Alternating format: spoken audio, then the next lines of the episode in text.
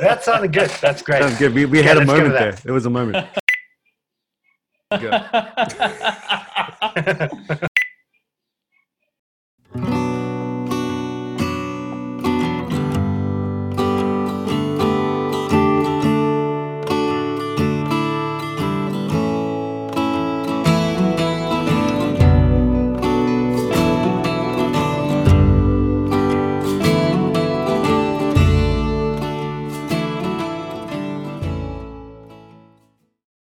Thanks for joining us. We are a podcast that promotes. What do we promote, Andre? Uh, don't put me on the spot like this. Misty mate. Mountains. It's life in the two kingdoms and the Reformed Baptist two kingdoms. To say the magic words. Between You'll be fine. ages. Hashtag Pilgrim Yeah. Theology. Hashtag Klinean Baptist. There we go. Hashtag Baptist Klineans. Um, Baptist Claptians. we're just uh, we're just hobby horse riders, and um, we uh, appeared together recently. We've just been uh, doing this thing together and uh, co-hosting together. Uh, Nick is the pastor of Covenant Grace Baptist Church in Timaru, in New Zealand, uh, and Andre is the pastor of Bethesda Baptist Church in Felixstowe, UK, and I'm the pastor of GraceNet Community Church in Wellington, New Zealand. And the music on this podcast was written by Jeremy Casella, who you might know from Indelible Grace, but we just call him Jer because we know him. but, you know, he writes the music for J-Dog. us. And uh, that great, great, great hymn, Guide Me, O Thou Great Jehovah, is what they did. Uh, that's what you're hearing up front every time. Uh, go listen to them on Spotify. Check us out on 2hsojourner.com and rate us and subscribe us and join us for the conversation. And uh, what do you say we kick this one off, guys? Sounds good. All right. Are we doing that every time now? That, that, Do you want me to? It's long, man. no, I think it's good. I think it's good. Okay. Yeah. All right. It's good. Thanks. You need to do that. It sounds professional. Okay. Cool. Nice. I thought you were going to take this opportunity to drag me through the coals. No, I, th- I thought it sounded good. Yeah, I see a lot, put a lot of effort into that. N- Nick, uh, Nick is to appear disappointed. He thought you were going to diss me. Well, you're finally starting to sound professional. I thought that was a good, good comment. All right. Good. All right. Whatever. Let's keep moving. Um, You can take that. It's like a great British con- compliment. You're never, you're never quite sure what they mean by it. Mhm. All right, so we're talking about baptism still. We're talking about Fesko's book, um, Water, Word, and Spirit, a Reformed Perspective on Baptism, uh, update on Meredith Kline's argument, and really a much more robust version of it. Uh, and he has his own spin on a few different things. Starting to see that as we go through. And we'll talk about that as we get there. Excuse me. And um, we are, I think, where, where did we finish, finish off last time? I can't remember. So we finished the patristic age, and now we're heading into the Middle Ages. Ah, yes. Okay. Middle Ages. And Yeah. it had some important developments here, I think, um, and it's it's really helpful. What we said last time that um, you know just just our real meat will lie in the next parts of the book where we get into some of the biblical theology. But um, I think just to really cash in on the on the fruit of this study, I mean, my goodness, he, he put in a lot of work. Uh, Yeah. that, that's evident. And um, it's just really helpful that he went went through, and even if he is sort of, uh, I think towards, especially when, when you get uh, when you get toward the Anabaptist Zwingli stuff, you start to see it slanting in a certain direction without a doubt. But and even here it's happening. Um, but even so, you know, for us, we are uh, you know, we're basically on board with everything he's looking for anyway. You know, when when Yeah. he wants to see a covenant connection, we want to see it too. So we're thankful that he is able to pull that out of, of the Middle Ages and and start showing where that develops. And um, you know, really, I think uh, as I read, you know, through the book, you realize uh, just how far we can stay together on this argument. It's quite amazing. It's only Yeah. it's only you know on those really fine points that we start disagreeing. Um, but okay, here we are in the Middle Ages. What do we need to say about this? Anyone uh, have any? Well, Uh, I guess um, just to say that systematization is the key thing that's going on. here. Yes. So it's sort of the fine tuning. So the basic concepts are still the same. Mm-hmm. There's still uh, an impartation of grace, um, but it's it really starts to tweak it. And uh, the, I guess the significance for us coming out of the Reformation is that this this sets up the Roman Catholic doctrine which the reformers uh, are reacting to. So it's Mm. important from that point of view. Totally. So he looks at um, Bonaventure. Oh, You just, also start to see the the beginnings of a kind of covenant theology Um, maybe not like covenant theology, Just but Old they're Testament starting to- references. yeah, Yeah. yeah, they're, they're starting to use. I think Fesko makes the point that they're starting to use the whole of Scripture Right. to understand baptism, not just baptism texts. And I Yeah. think, and they at least connected to circumcision for the first time at this point. Yeah. You know, Yeah. Yeah. um, you know, in a, in a consistent way. Um, so that's interesting. And then, of course, we I think we did mention last time, you know, you've got the that that definition of Augustine's concerning the the sacrament that just stays, you know, from from this point on. Uh, we all use it in one way or Yeah. another uh, and tweak it the way we like it. But uh, essentially, that idea that it's the you know a visible sign of an inward um, invisible grace, essentially. Yeah. No, good. I mean, he uh, he begins using Peter Lombard, and Lombard is the if you were a medieval theologian, everyone had to read Lombard. Yes. So Lombard sentences, and uh, he definitely follows uh, the definition of Augustine of invisible grace. And uh, what he begins to do is just uh, to distinguish sacrament and sign. So there's just a Yep. lot more definition going on Yep. with Yep. broader concepts. Mhm. And uh, this is what he says. He says, a sign is the thing beside the species, which it bears upon the senses, causing something else out of itself to come into one's thinking. So, so far we would be tracking with him and saying, yeah, mm. it's like a visible word, the Mhm. mind's being engaged, the whole visible aspect, sign aspect, Mhm. uh, we'd be in full agreement. Then he goes on to amplify the difference between a sign and a sacra- sacrament this way. Therefore, not only for the grace of signifying have the sacraments been instituted, but also for that of sanctifying. Mm.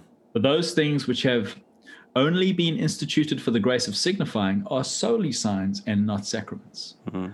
And so uh, he begins to drift in the direction in the in the direction of saying that uh, baptism brings with it the grace to help in sanctification.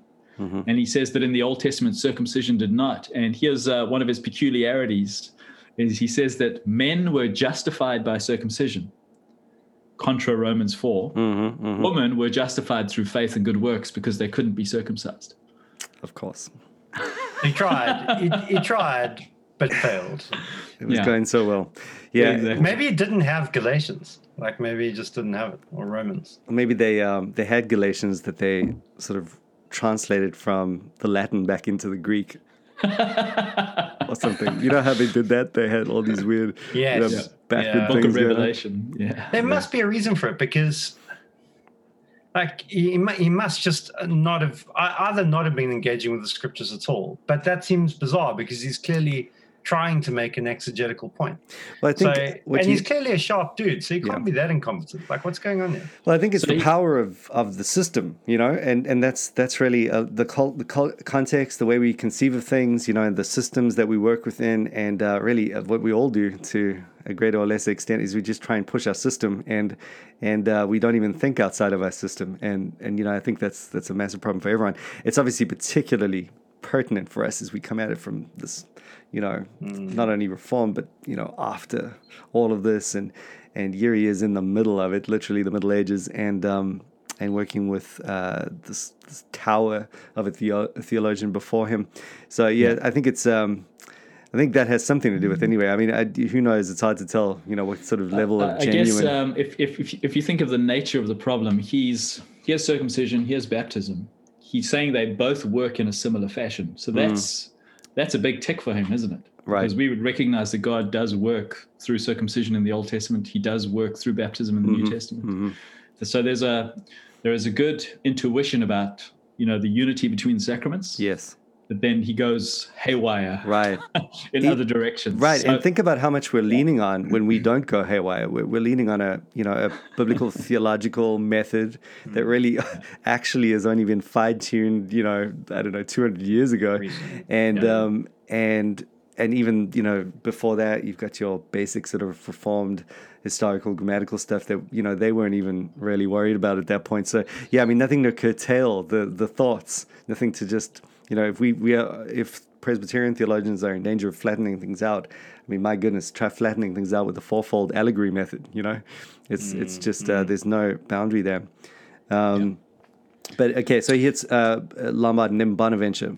Yep, Bonaventure. So Bonaventure is sort of like what he, the, the main thing that he did in terms of developing the ideas around baptism is he wrote a commentary on Lombard sentences. Mm. And as you read through what Fesko puts forward, it's you can you can hear the or even even further fine tuning. Mm-mm. And uh, what he says is that the sacraments are vessels of grace that God blesses to cause grace to infuse the soul. Yeah, interesting. Okay, and then just just listen to these categories now. Here's here's where the uh, the various Aristotelian categories come through. He says Mhm. this: um, the efficient cause of the grace is God's institution. Mhm. So the fact that God institutes it, that's the efficient cause. Mhm. The material cause is the representation through sensible signs. Mhm. So the, the material cause of grace infusing the souls is, this, is the, the visible aspects. Mhm. The formal cause is sanctification through grace. This is the thing that it causes. And the final cause is the healing of mankind through a proper medicine. So that's the ultimate goal that it's pushing towards. Totally. Yeah. so Wow. he's he's really you can he- he's using categories. I mean, Yeah. we would we would want to uh, dispute some of those with him, but Well- he's definitely trying to think it through. And you know, I, I'm kind of jumping the gun a little bit here in that um, this is probably better left for a roundup. But, but really, I mean, as you hear him talk, you're seeing the issue, which I think is probably the definitive issue of this period, and that's that they're processing in terms of ontology rather than in terms of you know a covenantal soteriology that we would use. And so, just even those categories, they're all flowing from you know places we wouldn't even conceive of at this point. Um, and and that explains a lot of you know again coming back to your comment about just uh, the the bizarre sort of nature of some of these conclusions. Um, but uh, you know it's interesting because you hear him talk this way, and if you just replace ontology with a covenantal soteriology, it immediately makes it that much more palatable. You know, when he talks about a sanctifying grace, I mean, we're okay with that as long as we don't mean, you know, the infused ontological change and, uh, you know, the that uh, that they would have in mind. Um, and so you can see how it's all providing the language and the fodder for what what will later happen with this doctrine um, Yeah. as they systematize this thing and, and try and work it out at a greater detailed level. Now, just in terms of the methodology of baptism, he says this For anyone to be validly and fully baptized, uh, the form established by the Lord must be said aloud. He says, I baptize thee in the name of the Father and of the Son and of the Holy Spirit. Amen. No word should be omitted, none added, nor should the order be changed. So you can't say Father, Spirit, Son, or Spirit, Father, Son. In order for it to be a legit baptism, you have to, No. to follow the Trinitarian. He did get me thinking about it. I was like, oh, how have I done it? Oh well, here's a question for you guys. I don't know if you guys have thought of this, but there isn't one example of a Trinitarian baptism in the book of Acts. yeah, I know. You know, There's the being first baptism. into the name of the Lord Jesus Christ or calling on the name of the Lord. Yeah. And uh, I was speaking to a charismatic friend, um, a guy who's a lay preacher, really good guy. Mm-hmm. And he says, Well, Lord Jesus Christ is the Trinity, you see, because you've got the Father, the Son, and the Spirit. Right. And I'm like, oh, that's a bit of a stretch. Wow. But um, he's just trying to make the two meet. And it's it's interesting to me how insistent uh, the Trinitarian formula, how insistent everyone was. Mm, Whereas uh, that's maybe that was the later institution, and I personally I practice it. Hmm. But uh, yeah. Yeah. Yeah, I mean, it does have that obviously that biblical basis in in the commission. Yeah. But Yeah. so it's not.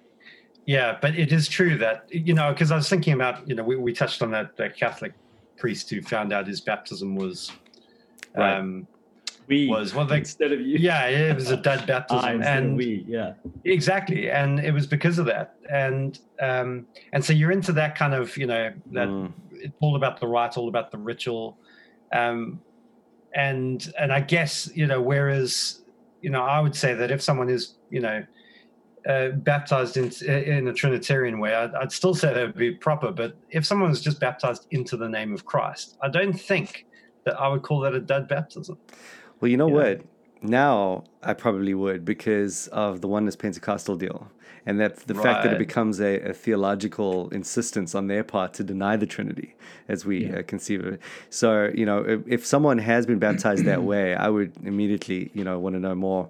Um, and usually, and every, t- every single time I have inquired, it's always been because of of a denial of the Trinity. Or- so, right, yeah, you know, well, yeah. yeah. And I think just in Well, light in of that the, case, definitely. But you know, assuming all things equal, would you really say that if someone, if the formula you used was uh, baptize you into Jesus Christ, would you say that's that's a invalid baptism? well, you know, I think I think I probably would. Yeah, yeah, Really? yeah. But I you think I go- would. So you'd allow pouring in the name of the Trinity, but you wouldn't allow immersion in the name of the Lord Jesus Christ. Yeah, mode is definitely not as important as the actual uh, verbatim commission. I mean, yeah, you have the whole thing. Here's what you need to go do: baptize Hmm. them. Immerse And- them in the name of the Father, Son, and Spirit. Yeah, well, I mean, uh, so immerse, you can make a great argument for pouring, you know, and in the name of the Father, Son, and Spirit. This way, so as long as you're doing one of those things in the name of the Father, Son, and the Spirit, you know, you're good. But I think But to how do you how do you account then for for the lack of explicit formula in Acts? Well, like, it's- I know that not, everything not. in Acts is normative and whatever, but Yeah. but but then we'd be going along and saying, It's not even. It's not even Yeah, saying. it- It's not it's- even giving it's- you a full description. It's abbreviated. It's a. Very uh, It's a. You know. It's it's theological code. It's like speaking of of of the cross. You know, uh, wanting to Yeah. know nothing but the cross. You know, you. I guess you would expect it if it was that one distinctive thing. You would expect it to be front and center, but it just isn't. Maybe we would. That might be anachronism though, because you know we have to keep in mind the Christological heresies and all that sort of thing, and the triune formulas became so important as a result of those wrong insistences, you know, happening down the line. And I just think, uh, you know, even that aside, you know, even if we were to just process this in a kind of vacuum, you know, because of the reality of church history and just the way it has tended, uh, you know, to play out, and because of the the, the radical importance of those confessions and that theology that's now been, you know, forged in the fires of, of those many heresies, um, you know, now it's just that much more important for us to be able to, you know, be able to stake out our claim on that Trinitarian ground, um, and and then also, you know, like I said, I th- but this wouldn't just be our our day; it would be almost um, you know, I mean, what, 300 onwards, that, that you'd have to insist almost in light of anyone Yeah. else who didn't, you know, baptize in the name of the Trinity. There was something going on there. And, I um, guess I've come across a lot of situations where you've had people from charismatic backgrounds. They, they are fully Trinitarian, but their. Yeah. dad took them out to the pool in the backyard. see, that's another thing. That's, another, And that's a whole uh, other story so right it's, there. it's not in the church. It Yeah. wasn't in the name of the Trinity in any deliberate sense, but it was a I'm trusting in the Lord Jesus Christ as my Lord and Savior, and I'm doing this in obedience to Him. Hmm. Yeah, and I guess that is I wouldn't exactly rebaptize. I wouldn't why- rebaptize that person. Yeah. Really? See, now we actually catch that in our in our membership form. You know, we're like, "W- were you baptized by your dad in the in, in the bathtub? You know? Seriously, and and and um, and you know, we talk at least talk about it, at least to try Oh, and we you know we, figure we it talk out. about it, and I say, look, this is not ideal. This is you know the the church, the elders' hands. There's this, the, the church is receiving you into its own communion, and and Hmm. you know all that stuff is true. But, yeah, I uh, agree insofar as uh, so just uh, you know in to- in talking about a principle that we're looking at here, which is quite important, I think, one way or another, whether it comes Yeah. down to mode or some some other irregularity. Yeah. Uh, really, one of the things I think that we have to be able to process well is has the thing you know because irregularities are going to happen, right? You can put, put pull this right into the the normative sort of traditional Baptist approach. Let's say you you, you baptized a guy perfectly, right? Let's say this happens. You know, in terms of what you deem to be the this perfect baptism, there he is, Trinitarian congregation is there, everything's happening, Immersed, yeah. immersed, the whole deal, and then the next day he, you know, he he reckons he's not a Christian, so he he leaves church, right? And then, you know, he comes back a year later. Are you going to rebaptize him? all depends on the conversation. Right. So let's say It's, it's not a given that I would rebaptize him. Totally. And I think, you know, all I'm trying to highlight here is that there are always going to be, even in the best Yeah. case scenarios, Yeah. um, uh, irregularities that you have to work with. And I think that you, to, to try and find where the principle lies for those ir- irregularities and what is acceptable in that irreg- irregular scope, I suppose, uh, that becomes super important because, I mean, you know, there, it's almost like that is the whole key right there. If the thing is so messed up that, that it's not irregular, it's actually unrecognizable.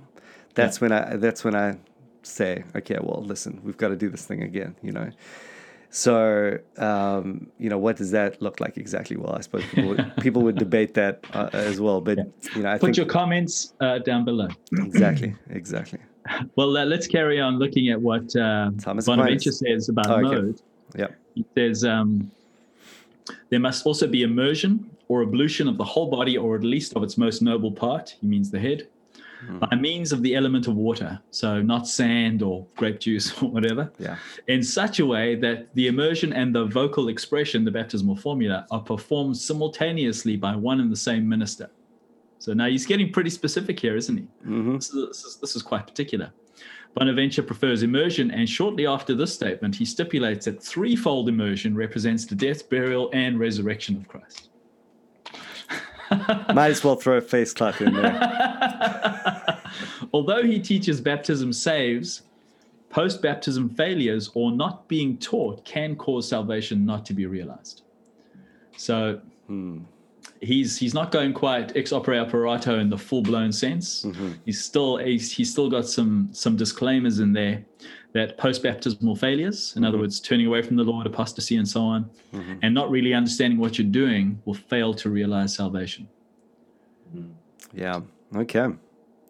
Yeah, so that's Bonaventure. Wow. So he's clearly operating within a framework where baptism is both doing something but not doing something final. So you know that's all all present. There's no sort of the Augustinian, you know, Cal- pre-Calvinism uh, isn't really bearing as much of a, a weight on on these guys. Would you say? Um, uh, just expand on that further.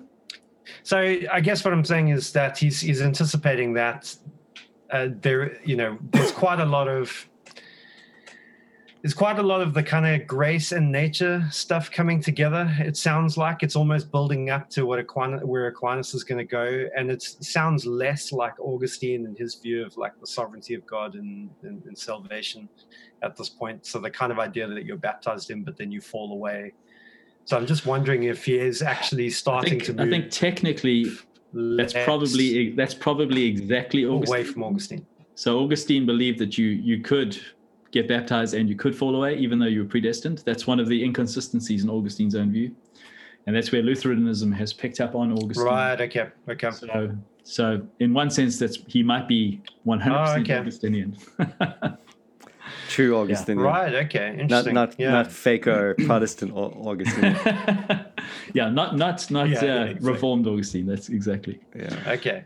All right, uh, Thomas Aquinas. All right. So he, he, of course, is the pinnacle of medieval scholastic thought. Once again, Aquinas follows Augustine, so there's the shadow of Augustine falling over the whole thing. Mhm. He taught that there was no inherent power in the sacrament, but had its power by virtue of its divine institution. So these are just these are just little nuances by which you know. If you just accuse everyone of a flat ex opere operato, no, hang on a sec, guys. There's nuance here. These guys are not just crediting the water as magical. Yeah. Um, so anyone who comes with that sort of critique just doesn't know the history. Um, And then it's also true that whatever is established here, no matter how dominant in the Middle Ages, it's just not what's going on now anyway. You know. Exactly. Uh, and so even by the it's, time it's building on a wrong foundation. They built really tall. Yeah. That's a good way to put it. Yeah, exactly. Yeah. All right. So he says, um, so there were sacraments in the Old Testament, but they were shadows and had less power. So Aquinas explains that baptism derives its justifying power from Christ himself, and specifically the power of his passion. Now, this is quite a unique thing where uh, we would talk about justification not being the result of Christ's passion um, in the sense of uh, from his sufferings, but uh, the resurrection would play a key part. Romans four verse twenty five.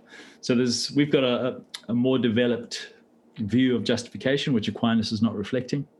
And then uh, Thomas bases the cleansing, regenerating, and justifying power of baptism uh, on his understanding of John three verse five, being baptized by water and spirit. And in this vein, he approvingly cites a passage from a sermon by John Chrysostom, which reads, When we dip our heads under the water as in a kind of tomb, our old man is buried, and being submerged is hidden below, and thence he rises again renewed. Because baptism is a regeneration, it cannot be repeated. So there's that's the basic theology of Aquinas' view. Mm, and of good. course he did he did lay the foundation for how all seven sacraments were mm. baptism, that initial mm. uh, cleansing and removing of, of, of guilt. And it was the mark and then uh, it's uh, it's an implanted grace where if we cooperate with it, uh, we produce works of love which justify us. And when we lose that justification, we need to renew it through penance and partaking of the Lord's Supper. And then there's confirmation and marriage, and all the other stuff stuff gets added to it. Mm, mm, good. So the whole what- business sorry, about go for it. baptism being regenerating, but also you can fall away from it, but also you can't repeat it. I think does mean that you have to have another system in place to handle what happens when people do seem to fall away, Yeah. but then sort of come back. Yeah. So penance, I- confession, Lord's Supper. That's exactly. where all that stuff comes in. the in. whole yeah. system. Yeah. Yeah, because we, we we too have to deal with people who make professions of faith, are baptized, and then seem to fall away and then come back. But mm. because we don't see baptism as, you know, regeneration, it's Yeah. it's less of a kind of theological problem for us. In, in the, it says it's easier to explain. Mm. But you know, if you're falling away from regeneration, but you can't be re-regenerated, then what what's going on? Brutal. Brutal. Exactly. Because Yeah. I mean, we, I mean, the, as we look at regeneration, we don't just see it as life; we see it as new creation life. We bring the eschatological lens Mm. to regeneration, don't we? So Mm. the nature of the life that we receive is the same nature of life that Christ was resurrected with. That life can never perish. That life can never be rubbed out. That life can never die. So we Mhm. already we are already tasting new creation reality, even in the regeneration that we're experiencing. Yeah, Um, That that that filter is just not being No. applied here. No, And that that's a good point to to just uh, spell out what we were saying earlier because he, he summarizes it very well. I think he says this implies you know, all these things we've been talking about. They start implying a covenantal cast, but they leave that that thread undeveloped. You know, and I think that's a great way to put it. It's there. It's somehow connected to baptism, uh, uh, at least um, the circumcision, etc. Um, but uh, they developed it their view in terms of ontology rather than in terms of uh, covenants. And um, and what he also says here is that uh, where is it now? Um, for Lombard, Bonaventure, and Aquinas, the water of baptism functions instrumentally to create an ontological change in the one who is baptized. So you know, Yeah. at the risk of overgeneralizing, coming back to your point earlier, I mean that's basically what they're what they're on about, and this sets the precedent for for Trent and um, and the Counter Reformation. So maybe that's a good place for us to uh, swing into thinking a little bit about Trent. Yeah, for sure. So I mean, Fesko in his book, and you maybe you felt the jump. we know that Trent comes after Luther. Right. Um, so he jumps over the Reformation, and the reason he does that is he wants to show the continuity of thought between the medieval era and how it comes to the grand climax Yeah. um, in in Trent. So Trent's important from that point of view that it's if we were in total agreement with the foundational premises of the patristic era, Trent is the, the Capstone. logical yeah. conclusion. Yeah, it's it's Yeah. where you want to go. Yeah, I found that Because so helpful. often- That's good.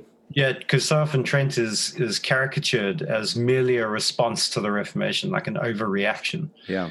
But it, it, it isn't. You know that isn't fair to it. It is actually there It's is a, true continuity. Yeah. Yeah. Yeah. Yeah. So I mean, what Fesko does is uh, he he has a lot of quotes from uh, the Council of Trent, which I always love hearing because it just blows my mind how contrary they are to what we understand the gospel So- to be. But uh, the council pronounces an anathema on any who deny that baptism removes the guilt of original sin in adults and children. And uh, in the sixth session on the doctrine of justification, the, the council elaborates on its causes, explaining that the final cause is the glory of God, Christ, and eternal life. The efficient cause of justification is the God of mercy, who of his free will washes and sanctifies his people. So there's a sovereign God of grace in the Roman Catholic theology placing his seal on them and anointing them with the promised Holy Spirit. so the Trinity is involved. The meritorious cause is God's Son. So they're crediting Christ's death on the cross as uh, the meritorious cause, who merited justification for God's people. That's the sort of language you know we as Protestants could happily endorse. The one formal cause is the righteousness of God. Baptism, however, is the instrumental cause, which is the sacrament of faith, without which justification comes to no one. Mm, So they are, as he says, codifying Augustine's view of justification and and baptism. You know, that's basically what's happening. They're just taking those themes and they're just codifying it. Yeah. And um, yeah. Yep. and so uh, more quotes. If anyone says that the sacraments of the new law, don't, don't you love the way they call uh, the new covenant the new law? It's just Wow. all gospel distinctions out the window. Gone. If anyone says Well, we're sacri- still there's the law of Christ, isn't it? We're still doing that in in uh, in New Covenant theology. It's still the same demarcation, isn't it? Uh, I think Talking they about the law of Moses and the law of Christ. Well, I mean, the law of Christ is the way of saying the way of the Spirit. It's they don't mean law in its until you know in the full body. Yeah, but the language of of of describing the covenant, you know, the different covenants is law. I mean, you would, you would. I mean, if we're going to talk law, it's going to be law and gospel. You know, it's going to be that's going to be the relationship. You know, yeah. See, I think New, New Covenant theology, when they say the law of Christ, it's as opposed to the Ten Commandments. yeah, Yeah, Um, yeah. It's, it's yeah. the replacement, so we can do away with the Sabbath. Um, it's the thing Yeah. that's written on the Well, if that's what so- they meant by new law, that would be all right. Like that would be a bit. Well, that would be better. Um, you know, as in, well, not as opposed to the Ten Commandments, but as opposed to the to the the Mosaic covenant system. Yeah. If they meant a new law, which was one that arose out of grace rather than the other Trouble way is, they just don't have the law grace distinction. Listen yeah, to this first exactly. If anyone says that the sacraments of the new law do not contain the grace which they signify, I mean, they're just they're just they're messing up the categories. it's which it's, it's the it's the hash, bro. It's like it's been totally fused. You know, um, Gospel. yeah, the gospel. yeah, exactly. All right. Or do not confer that grace on those who place no obstacle in the way, as if they were only external signs of grace or justice received by faith, and some kind of mark of Christian profession by which believers are distinguished from unbelievers in the eyes of people, let him be anathema. So, How many times can you get anathematized in one reading? Yeah, it's just, whew. It's a lot. It's a lot. A lot, So- a lot, so- a lot of times. so there, I mean, Zwinglian Protestant views were probably in the crosshairs there, but um, Nick, can you just go back and break it down? Because I, I think there is a a sense to which some of this. I mean, I mean, we'll we'll go back and talk about even this in terms of Lombard and Bonaventure and all those guys, um, and even Aquinas. There's a sense in which I can hear what they say, and if I sort of take it slightly out of context, I can say, yeah, okay, I guess I could kind of go along with that. yeah. the Um, language- See, they use all of our categories. They well, just they've ontological. changed- Yeah, yeah. if you ditch the ontology and you change it with covenant, it's like perfect language. Yeah. yeah. Yeah. Yeah, because I mean, there's there's a lot of stuff we'd be happy with. Because I mean, there's they credit God as the, the power, they credit the Son as the meritorious cause, they credit, credit the Spirit as being the power. They recognize the need for Christ's, um, you know, dying on the cross. It's just as it all gets applied subs, as a substance Yes. and not to yeah. correct a relationship. Mm, there's no forensic yeah. category. Yeah, Yeah, exactly. the forensic category is missing. So, yeah, But and, I- and, and I think 'cause I read that's this- that's uh, yeah. I, I read this through and I thought I thought to myself, i- it's true that it does seem to be focusing more on a kind of Zwinglian thing, which I don't hold to. So the in a sense, I did I did feel like the anathemas weren't really directed at me. Like I think I I sort of got wounded by them, but it wasn't wasn't a kind of fatal headshot. You know, Well, um, in I, I would sense. deny that baptism is the instrumental cause, and that would make me anathema. So Right, it is yeah. the instrumental cause. Yes, not yeah. So. baptism. th- so yeah yeah but again like uh, yeah i mean i agree i, I all the reformers would be nailed by that one. yeah Mm, mm. yes Including i mean I, I- yeah You Yeah. are anathematized, bro. Sorry to tell you. Just accept it. You're not Roman Catholic. well, well i'm not but I, I, what i was trying to work out was whether or not there was a sense in which given the way that vatican vatican's gone and again if you listen to um, what's his name the the evangelical roman catholic guy roman catholic scholar uh, leonardo de Chirico, um, Okay. he says he, describes Vatican II just the same way Trent arises out of continuity with that medieval thinking. Um, Vatican II also arises. It's it's it's not a break from Roman Catholic thinking. In his point of view, Yeah. it's it's a, it's a full flowering of you know it's it's very much in continuity. But the way that Vatican goes in terms of its understanding on who's anathematized is very different Yeah. and so I do wonder if if there is a sense in which it's more the kind of radical reformers, more the more the Zwinglians who were in fact in the crosshairs. Yeah. And Well, so we might be caught out by some of the language, but not as severely. No, every, everyone was in the crosshairs. And what's interesting is if you read the intro to the Catholic Catechism, 1995, where it was, uh, who was the last pope? Benedict? Benedict, yeah. Yep. He wrote the forward. And he, he, he articulates there that the, the reason that, so the catechism is in substance the same as, as Trent, but because it's done pastorally and not polemically, it doesn't have all of those anathemas. And so it's, it's all it does is, is it aims at stating the case positively without that whole negative, we need to counter reform. Um, so, you know, as you scratch below, you know, as you get, as you dig deep down, the doctrine hasn't substantially uh, changed. No, no, no. I, yeah, I, I, I, I agree. It hasn't changed. Yeah. I just wondered if, I wondered if the the yeah the, the it was more just clarified. But yeah, I take Yeah. your point. Alrighty, so uh, just carrying on here, uh, Fesko says this: Trent also defends infant baptism. So here's the here's Hmm. Trent's view on infant baptism. If anyone says that little children, because they make no act of faith, should not, after the reception of baptism, be numbered among the faithful, and that therefore, when they reach the age of discretion, they should be rebaptized, or that it is better that their baptism be omitted than that they be baptized while believing not by their own faith, but by the faith of the church alone, let him be anathema. Oh, So there you go. Um, just to clarify, because when they say the the, ba- the infants baptized be numbered among the faithful, Yeah. just to clarify, they're not giving them the Lord's Supper, though, are they? They're not No. giving them communion. no, they have confirmation as one of their seven sacraments. Yeah. they're even, not even really with that, how does it work? the- There's this whole thing with communion that's so different. In that, uh, how's it work again? The I'm not, I'm not up to. Um, I'm not feeling refreshed on this, but it was.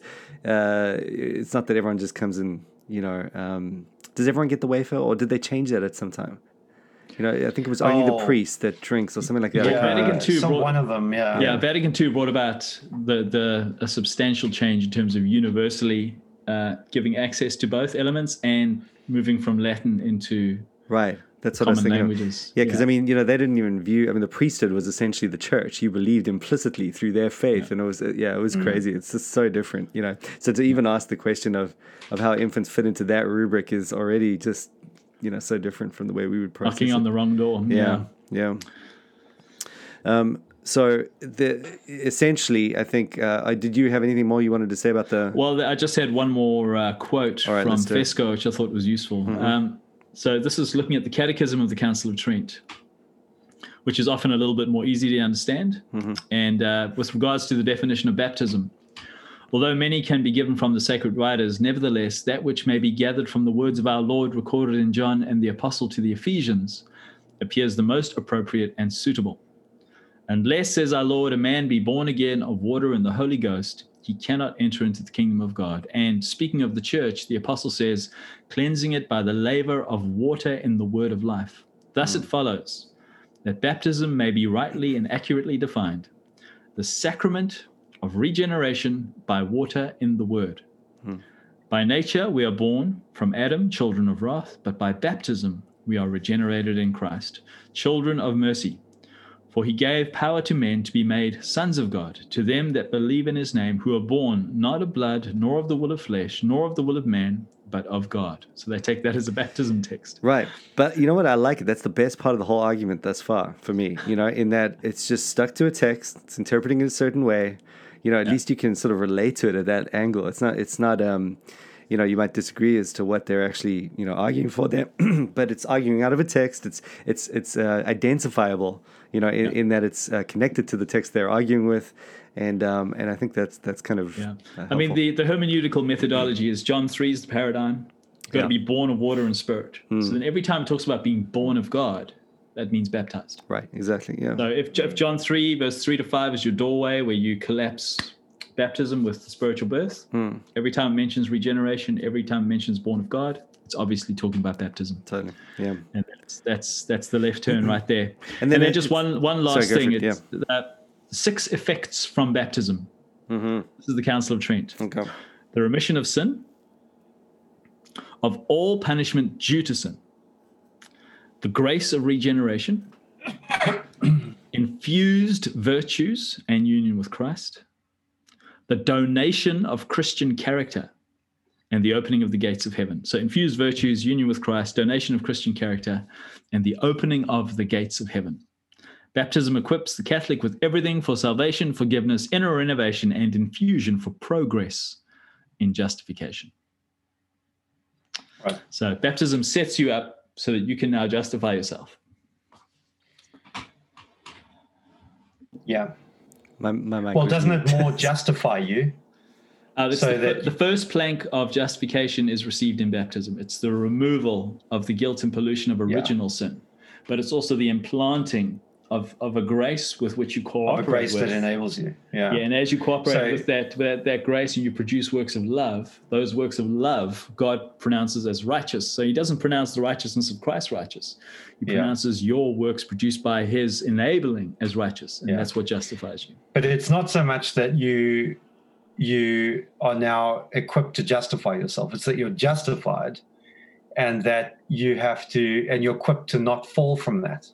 But then there's also a means provided if you do fall from it. So Well, it's more it's- like you're trying to maintain and you're now equipped to maintain your state of justification, isn't it? That's very monergistic of you. I think it's more semi-Pelagian than that. Okay. Well, I'm, no, I'm just saying because you have to do something with the language of, you know, justified by baptism. Justification happens at baptism and Yes. continues to happen. and so what happens life. is you you you experience justification and then you fall from that justification Yeah. and you renew it through penance the lord's supper and the other sacraments Yeah. Yeah. yeah. So I, I, guess going back on that argument, the first the first thing is they they hinge, like you say, everything on on John three, um, and the baptism. You know, you must be born of water and spirit, and they take water to be baptism. Yeah. But I take it that's not how we take it. so, so I am I right in thinking you're also thinking there's an Ezekiel reference there, and that it's the the kind of it's two ways of talking about the same act of regeneration. yes i mean uh, i think they have a very flat approach where everything is just water and everything is just baptism where the water of the word um, is the washing ability of the gospel the gospel makes us clean um, so because the word in that context is not the old and new testament it's Hmm. it's it's the gospel Yeah, yeah. So it's kind of like they they've. That's a great. That's a great ring. ringtone. not aliens just my phone but I, I take it say like they've just taken you know water and spirit and they've basically merged it into one but with water being the main sort of thing there so the the born of spirit happens when you're born of water but i, I but actually i think the the born of spirit and born of water is like you say talking about the gospel. And if you go back to is it ezekiel 36 Mm, there's the something like that, reference to sprinkled with clean water yeah. Yeah there's the reference to being you know regenerated by the spirit and cleansed by the water in the same renewing act. Mm. and so it, you know it seems almost certain like that's the reference there but um no for sure. And it's interesting i think luther you know the the water and the word. Mm. yeah he keeps too close a relationship he doesn't quite you know i think it was carl trueman who said that luther was merely a late medieval theologian Mm. um, and i think that's 100% true yeah yeah yeah the other thing i was going to say is okay so so so far the one thing that's been all the way through is that grace is much more than a symbol but actually does do something right Yeah. I mean, sorry, baptism. Baptism is more than a symbol. It actually does do something. Grace comes to us through baptism. Yeah. And in in the way that I've just stated it, I'm okay with that language, Mhm. but I obviously mean something very different by it to Mm. what they mean. Mm. So my question is, to what extent can we talk about baptism as a means of grace? What do we actually mean by that?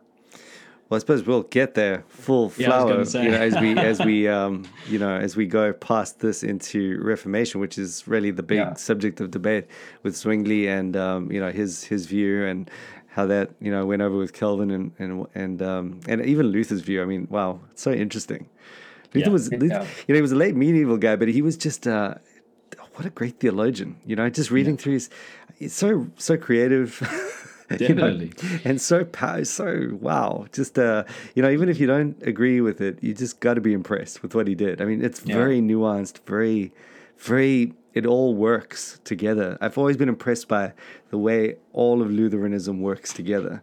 You know, um, don't agree with half of it, but I just can't help but but, It is but be consistent. impressed. Yeah, with its consistency and the way it just has covered every angle, um, and it, you know it leaves the mystery where it needs to be left. It's very good. So I'm looking forward to talking talking about Luther as well, um, and then and then that question that you just raised, I think is the question really. You know, I it- think so too. Yeah, Yeah. that's key. Absolutely key. and it really just, for- it just, I just thought it might be helpful to because if if someone's reading through like church history and they're Yeah. reading through the early fathers and they're reading through medieval, you know, the ten the temptation I think coming out of it is this all sounds so Catholic that you just kind of reject it all um, wholesale, and then you almost instinctively favor a more Zwinglian approach, which isn't necessarily the right. You know, it's, it's throwing the baby out with the bathwater, and so I, I, I wondered if it would be good to just for a moment affirm what we can about about the you know the the kind of means of grace language that I, I, I can give a short answer. So, because we separate faith and salvation from baptism, because we see someone believing and then giving a credible confession, we then baptize them. We would recognize that God's regenerating grace is not linked to their baptism. So, when they get baptized, what grace are they receiving? Are they receiving the grace of regeneration? We have to say no, because you only get regenerated once. And so then um, the sign and the thing signified what is the nature of the blessing that they receive when they're being baptized? Well, uh, and we can discuss this further, but I think it would be the same as if you were listening to a sermon. It would be the same as if you were listening to the Lord's Supper. It's that which is Christ's being made yours by the Spirit of Christ. All of his benefits being made yours through the visible word, whether it's the heard word, the seen word, whether it's Lord's Supper or baptism. And uh, as you are fed upon the resurrection life of Christ, you're conformed into his image, changed from one degree of glory into another. Um, so I think there's the intellectual side where there's an assurance of salvation, which moves the heart and causes obedience and causes you to grow in gratitude. And as you respond to the gospel in that way, that causes all uh, an important aspect of growth. But I think there's also an internal, hidden spiritual growth, which we would call sanctification. So my understanding is that um, however you measure or quantify that, which is mysterious and impossible, um, Well- that would be the, my understanding of the nature of the blessing. And there's the understanding, there's faith, there's the word, there's the spirit using the word in the heart, and the vis- and, and the sacrament playing the role of a visible word um, in the hands of the spirit.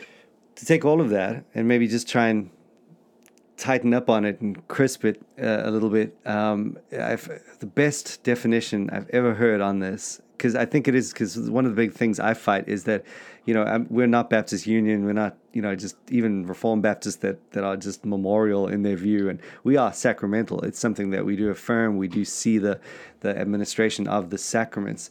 And so it's, it's an important question for me, I, I, even in terms of reformed identity and seeing that continuity go on. Um, the best definition I've ever heard is from Brandon Jones. He did his PhD with uh, Miller and and Haken, and um, uh, it's called Waters of Promise. If you did want to get, I think you can get it for like thirteen bucks on Kindle. Um, but it's it's just an incredibly good, robust look at the whole thing. And uh, and he defines it this way. He says the covenantal view of baptism states that the Spirit graciously uses baptism as a confirming sign and seal of a believer's initiation into the new covenant, thereby strengthening his or her consciousness of that salvation. And I think that that's the key, the consciousness of salvation. That's what we're talking about ultimately. You're being and that's that, that's why I feel like even though that's an agreeable definition to Baptists, they can't actually practice that because th- you know it's it's in your submersion into the water that the the the thing actually cements your consciousness or strengthens it. And so in that strengthening of your own consciousness of what god has promised uh, is where the strengthening and the grace lies. It's like it is truly to come back to luther's thing like a, a visible word in that sense. It, the difference is you're actually hearing the word in your senses. You're not just um, you know taking his word for it you know? And um, and i think that's that's huge Yeah, I'd love to drill down into the consciousness part, but Yeah. we'll wait. Yeah, we, ex- Yeah. exactly. No, that's exactly what we have to do. Um, and and even just Yeah. you No, know I like you- that. That's really good. also just to bring in the the real presence uh, thing as well because you know Yeah. you've got to think about that and and um, and Calvin's view. I think you know Yeah. how does that play into that? Yeah, I mean, we, we uh, Calvin was just. Abs- Uh, I was enthralled as I read on Calvin's view because oh, there's just so much. It's like oh, this is I can just almost completely relax and then hang on. There's just Swallow that, that- yeah. there's that little drawback. Yeah, yeah. And he does have something that happens in baptism at the point of baptism. Mm, Yeah. Uh, He yeah. calls it a seed. mm, There's a seed thing going on. mm. Okay. And uh, Fesko tries to sh- show how the seed is not the same as Roman Catholicism, but he actually doesn't quite explain the problem of the seed. Yeah. It still sits there as this glaring issue, Yeah. and uh, it's it's a big it's a big flaw in Calvin's approach. But we'll get there when we get Cool. there. Well, I think that should be next. I mean, I don't know. We might spend the whole now we got session on Lutheran, Luther. Lutheranism, man, and then Anabaptists and Zwingli. Oh, and true. I forgot about yeah, yeah. We got the Yeah, we got. Anabaptists. That's true. Although, Um, man, the Anabaptists. Wow, what a Oh, disaster they're that was. fun. Yeah, I mean they they're making it up. They're just like making it up. He's he's painting them in a bad light too. You know why the Anabaptists suck so bad? Because the pres because the freaking reformers killed them. That's why. They killed, all Killed all the good guys, left them without leadership. So there's that. Anyway, all right, that's a good happy place to leave it on. And um, uh, do you want to sing? Do you want to sing uh, Misty Mountains to, to play out? No, I think you should sing it this time. me by, Yeah, by just myself. solo. Yeah. Yeah. I, I appreciate the gesture, guys. Far over.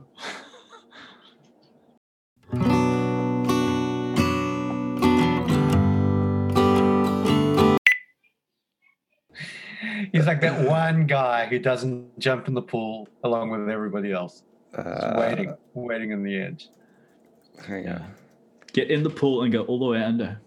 I have one more question though. Do, do we have time for one more question? No, One really. I've got a Come on. question. Who, why do you have icons? It's my window into heaven.